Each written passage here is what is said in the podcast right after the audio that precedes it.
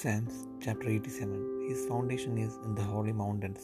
The Lord loveth the gates of Zion more than all the dwellings of Jacob. Glorious things are spoken of thee, O city of God. I will make mention of Rahab and Babylon to them that know me. Behold, Philistia and Tyre with Ethiopia. This man was born there. And of Zion it shall be said, This and that man was born in her and the highest himself shall establish her.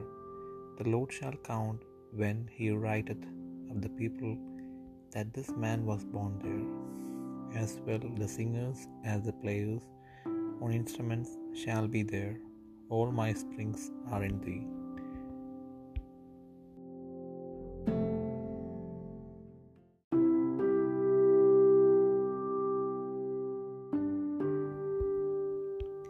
സങ്കീർത്തനങ്ങൾ എൺപത്തിയേഴാം അധ്യായം.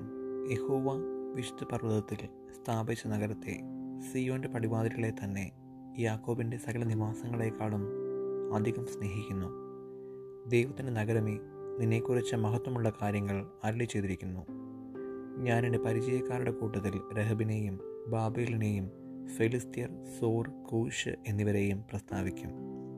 ഇവനും അവിടെ ജനിച്ചു. ഇവനും അവനും അവിടെ ജനിച്ചു എന്നും സിയോനെക്കുറിച്ച് പറയും. അത്യുന്നതൻ തന്നെ അതിനെ സ്ഥാപിച്ചിരിക്കുന്നു. യഹോവ വംശങ്ങളെ എഴുതുമ്പോൾ ഇവൻ അവിടെ ജനിച്ചു എന്നിങ്ങനെ എണ്ണും. എന്റെ ഉറവുകളൊക്കെയും നീണ്ടിടാകുന്നു എന്ന് സംഗീതക്കാരും നൃത്തം ചെയ്യുന്നവരും ഒരുപോലെ പറയും.